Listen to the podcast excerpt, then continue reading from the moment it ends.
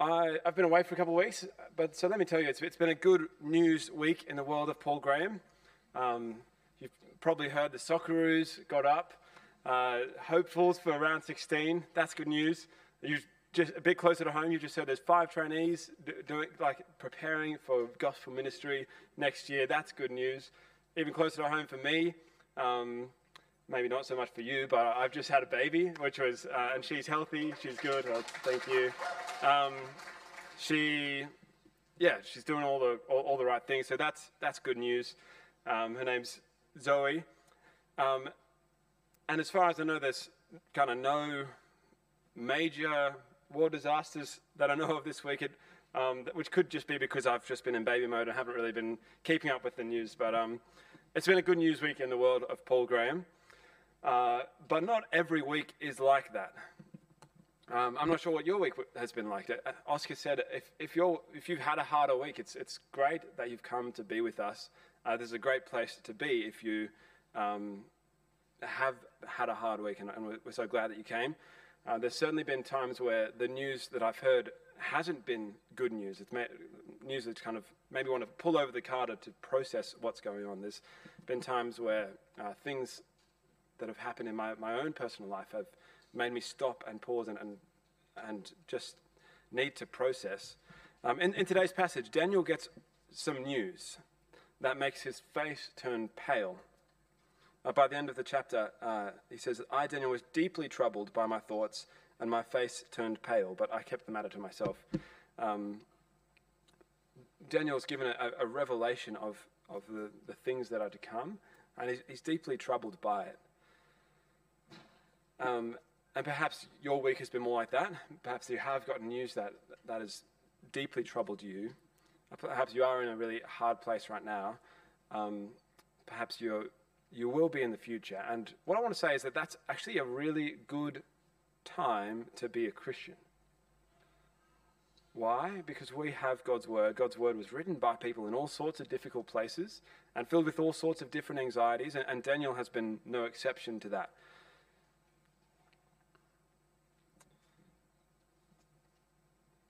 Our lives, our minds are filled with all sorts of different anxious news that, ha- that affects us in huge different ways. Um, and what I want to show us today is that the, the antidote to anxious news is the good news. I'm not talking about the Socceroos winning or about the, the puppy shelter kind of good news that makes you forget for a moment about the, the, the bad things that happen in our world. I'm talking about truly good deeply good news, news that is so good that it makes you, you realize that none of the other bits of news really matter at all, news that eclipses all other news. Um, I wonder if there could be news like that. I hope as we dive into Daniel 7, we'll see that there, are, there is. Um, Daniel 7 takes place, all, all takes place in a vision that Daniel has at night. It starts with the deeply troubling scene for Daniel of four beasts that come out of the raging sea but then it's answered by, by good news. In contrast to the chaos of the beast, we see God on the throne. We see that his judgment is final, and we see that the Son of Man descend and ascend. And that's the first half of the chapter. And then the second half follows a similar, similar pattern. We, um, there's bad news for Daniel. He sees, now sees this boastful horn that represents kings waging war against God's people, um, telling him that there, there is going to be hard times for God's people ahead. But again, he's given an answer of good news that the court will sit and his power will be taken away. So that, that's where we're headed today. We're going on a, on a bit of a roller coaster looking at the troubling news and then turning to news so good that it eclipses it. And then more troubling news and then more good news that eclipses it. Um, but two things to say just before we dive into the details of the, the text. One is that we're moving to a different part of Daniel now. If you've been with us so far, you will have kind of picked up on lots of different stories like the lion's den, like the fiery furnace. The, the first half of Daniel has lots of um, lots of stories from history. The second half of Daniel has a different flavor to it. It's what scholars call apocalyptic literature, which isn't to say it's about the apocalypse, but apocalyptic means revealed. So it's full of these visions that were revealed to Daniel. A lot of it is, is dreamlike in character and, um, and takes us on, on a journey. It's easy to get bogged down and the detail is trying to make sense of each particular symbol, but, but what we're reading here are visions that, um, like, yeah, paint a big picture for us. So that's the first kind of thing to say is that it's a different kind of writing. So just be ready to, to roll with the, the roller coaster as, as we go today. Second is that because of the, the nature of the writing, we're going to be moving in bigger chunks to try to capture the big picture, uh, often multiple chapters at a time. So we're sort of covering chapters 7 and 8 this week um, because they are parallel chapters in many ways. But in reality, we only have time to do one of them properly. And so we'll be focusing mainly on chapter 7. But my hope is that by spending extra time there, that'll give you the tools you need to understand chapter 8 for yourself uh, as you keep reading. So we should dive into to the text, uh, into Daniel 7, um, to look at what, what, what is the troubling news for him uh, that caused him to say, I, I, was troubled in spirit. The visions that passed through my mind disturbed me. Um, we're told that this was in the first year of King Belshazzar of Babylon. Um, if you've if you were to kind of look that up, you'll see we're actually jumping back in time a bit. This is before the lion's den. This is before the writing on the wall. Uh, but thematically, we're moving into Daniel's visions now. So that's, that's why it's placed here. It kind of runs slightly parallel with the, with the narrative section of Daniel. But by this point in time, Daniel has been in Babylon for, for many years. He's trying to faithfully follow God, even when um, he's surrounded by hostility to God. And he knows that that won't last forever, and is eagerly awaiting the time when exile in Babylon will, will end. He's holding on to the promise that, that, that an end will come, and he's eagerly waiting for that time. And that gives us an idea of why this dream was so troubling for him, because it tells that the, the Babylonian Empire may fall, but evil powers will continue to reign chaos. More opposition will come. Daniel's dream starts looking out over the sea, a, a place of chaos and uncertainty for ancient people. And as he looks out, the waves are churned up by, by the wind, and, and four terrible beasts emerge one by one a lion with the wings of an eagle, a, a devouring bear, a leopard with wings, and then a fourth beast with nothing to compare to, not, not like any animal, just a beast with iron teeth and terrible strength, and, and not, not one or two, but ten horns. Um, and we're told that these beasts represent kings. But we're not told more than that in this chapter. We're not really given any more details. So there, there's these terrible terrifying creatures that we're told are kings, but are we supposed to know more than that? Are we supposed to know who these kings are? That's a question that people often ask of a chapter like this. Are we supposed to know who these kings are? Well, yes and no. I, if you read chapter 8, it, it actually does. It, it, gives more, a more detailed description, it gives some identifications, but chapter 7 doesn't. And I think that's, that's a deliberate choice.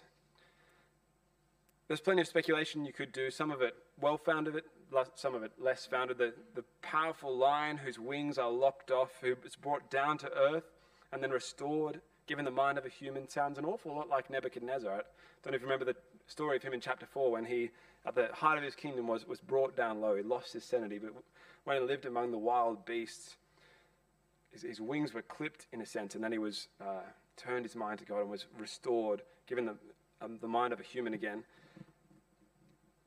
And so that, that kind of seems to, to line up. Similarly, people say that the leopard with wings sounds a lot like the swiftness of Alexander the Great, whose kingdom split into fourfold kingdom like the leopard's four heads. Um, but it is speculation. We're not actually told in this chapter. The identification is left open. And the other ones are, are, are less easy to pin down. And I think that's because this is not just about four kingdoms in history, it's about our world. It's about the patterns of our world. And so we'll try to live at both levels here, both the level of history and the level of humanity. Both where is, where's Daniel? What, what does this mean for him? But also, what does this mean for us? What does this mean for our world? Because for Daniel, this would have been devastating. We learn in the following chapters how high his, pro, his hopes were that the oppression would end, that they would return back to Jerusalem, and everything would be right again. That's what he longed for. And so to see this succession of beasts come forward, to realize that whatever shifts might, might happen, there will continue to be evil powers that wreak havoc. And that, no wonder Daniel was troubled. Even after the good news, he, st- he says, My visions disturbed me, in verse 15. And, and by the end of the chapter, he says in 28, 28 I was deeply troubled in my thoughts, and my face turned pale. I asked my wife this week if she's ever seen my face turn pale from, from receiving news. Uh, we've definitely had our moments of, of troubling news, but she told me, no, that's not really how I work. I think what she meant by that is I'm often too slow to really process stuff that quickly that it, that it shocks me like that. Um, she said, though, that she has watched our, our two year old son, Alistair. She's watched the color drain from his face uh, when the, whenever the scary tractor comes on in the Cars movie. Anyone know that scene? It's terrifying for a two year old. Um, but it's not quite the same density as, as Daniel's fear here. Uh, what he's realizing is that his life is never going to be the same. His life is never going to go back to what it was. I wonder if you've ever received news that made your face turn pale. News that shocked you, and um, uh, it's, a, it's a picture of deep emotional turmoil, isn't it? Um, to have a response like that. And whatever kind of news you've received, I think the good news that Daniel receives could just be so good that it eclipses all the bad, not just for Daniel, but for us as well. It's good news on a whole different scale. As, as we keep reading, um, the beasts have come. Pick up with it with me in verse 9. We're shown the scene from a very different perspective. And this scene is such a huge contrast to the chaos that came before it the churning waters and the blowing wind and the monstrous beast. And then in verse 9 it reads, As I looked, thrones were set in place, and the Ancient of Days took his seat. Already there's, there's a sense of order to that, isn't there? The thrones kind of each have their proper place. Uh, the Ancient of Days, that, that's a title for God that emphasizes his, him as the eternal one, the, the one who has always been, as opposed to these beasts that kind of come and go. God is the Ancient of Days who has forever been, and whose wisdom is built on an eternity of knowledge.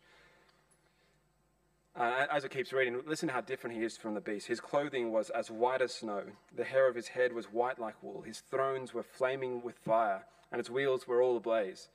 A river of fire was flowing, coming out from before him. Thousands upon thousands attended him. Ten thousand times ten thousand stood before him. The contrast couldn't be more stark. Uh, the whole scene here has this feeling of peace, of power, of control. Uh, the anxious news of the, the beast is um, put to rest by the, the absolute certainty of God. And then it says, finally, that the court was seated and the books were opened. And that's all that needs to be said um, for the next scene to un- unfold. This, this fourth beast that looked so terrifying in the beginning, looked unstoppable, it says the beast was slain and his body destroyed, thrown into the blazing fire. There's, there's no question, no contest. The court was seated and the books were opened. It's kind of telling us that the judgment was made. God made his decision, and, and that was it. The beast was nothing. And so we get this picture of assurance that heaven rules. Even in the chaos, heaven rules. God is, is over it all. And I don't know if you noticed as we read through, um, it kind of makes sense of, of, of the beasts. That the, the mostly, I don't know if you noticed this, mostly the beasts have things done to them. They don't really do much on their own terms. You could ask the question of the lion who was it that, that tore off the wings and stood it up and gave it the mind? You could ask of the, of the bear in chapter 5 who was it that raised it up on its side and, and told it to get up and eat?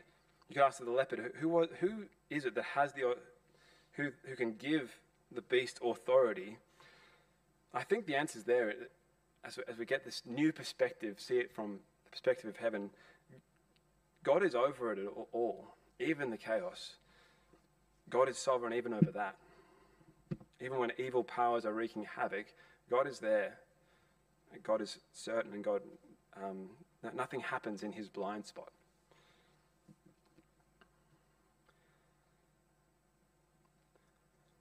And that's a great comfort for Daniel and a great comfort for us as well.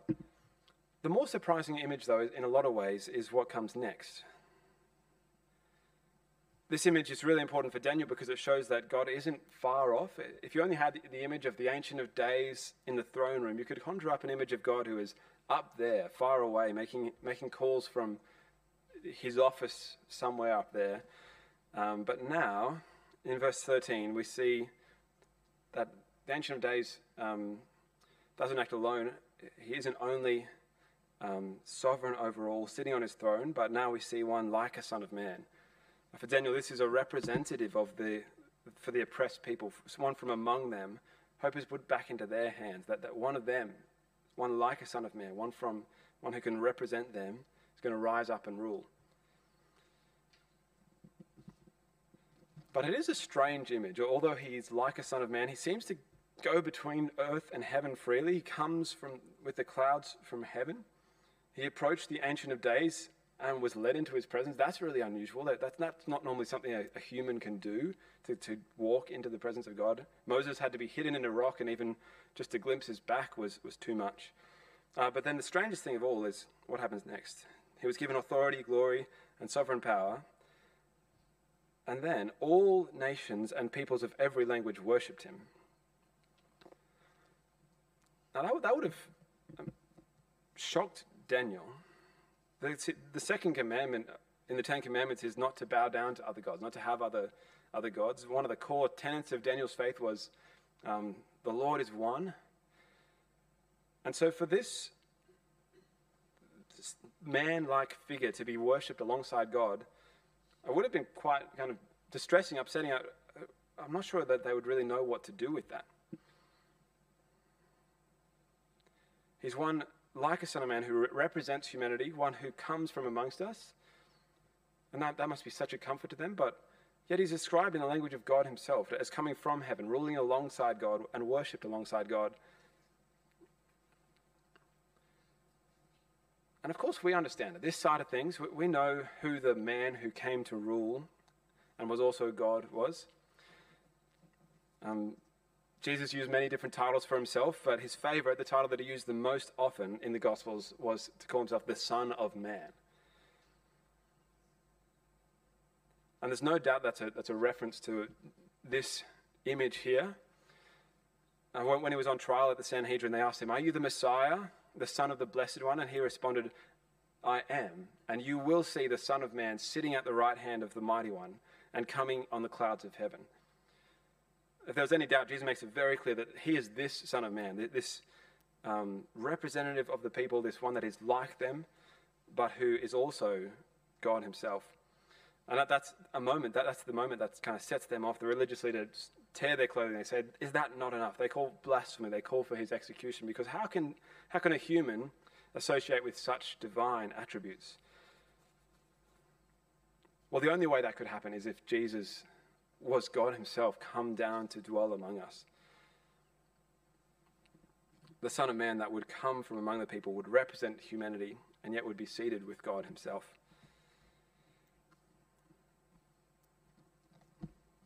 So that's the, the big picture of the first half. I hope you've kind of followed with that. The troubling news is that the chaos, the um, evil powers will wreak havoc on the world, but the, the confidence for Daniel, which I think eclipses that is that um, God is on the throne. The Ancient of Days is over all, and, and Jesus has raised up as a representative of humanity. Jesus is raised up um, as one who's, who's been there, who's, who's been in the kind of dark moments of this world and rules alongside him. That, that is gr- a great comfort in times like that. The second half is similar, and so we'll move through it more quickly. It, um, one of the strange things about this chapter is that during the, the explanation, that the dream keeps unfolding. I don't know if you noticed that. It's, there, was, there was this man who was there in the scene, and he kind of, Daniel, within his vision, approaches him and asks him, what, What's going on? What are we looking at here? Um, and explains two things in verse 17 the, the four great beasts are the four kings. We've kind of seen that. And the second one, that, but, but the holy people of the Most High will receive the kingdom and will possess it forever. Yes, forever and ever. See what, what he's doing there? He's identifying the beasts with the kings, but who's he identifying the Son of Man with? Well, actually, there's, there's an association with the, the people of God. With him as their representative, even they will take part in, in possessing the kingdom, in, in ruling alongside him. And even though the vision continues, the content is, is clearly different. The, the beasts no longer reign, but the boastful horn continues. So he's talking to this um, interpreter that's there with him. And in verse 21, as I watched, this horn uh, was waging war against the holy people and defeating them until the Ancient of Days came and pronounced judgment in favor of the holy people of the Most High. And the time came when, the, when they possessed the kingdom. Now, the similarities there the horn, like the beast, represents the king. The difference, the big difference in the second half is that uh, while they were just generally wreaking havoc in the first half, second half it's personal. Uh, the second half, there is this intentional um, and targeted and uh, oppression of, of God's people.